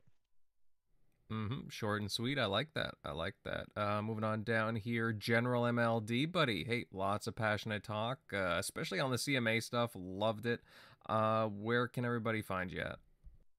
Thank you, thank you. And uh, little, little note here, Centurion. Uh, this is a very progressive panel. We appreciate your skepticism. It's uh, yeah, it's what makes us uh, all, all great here. So yeah.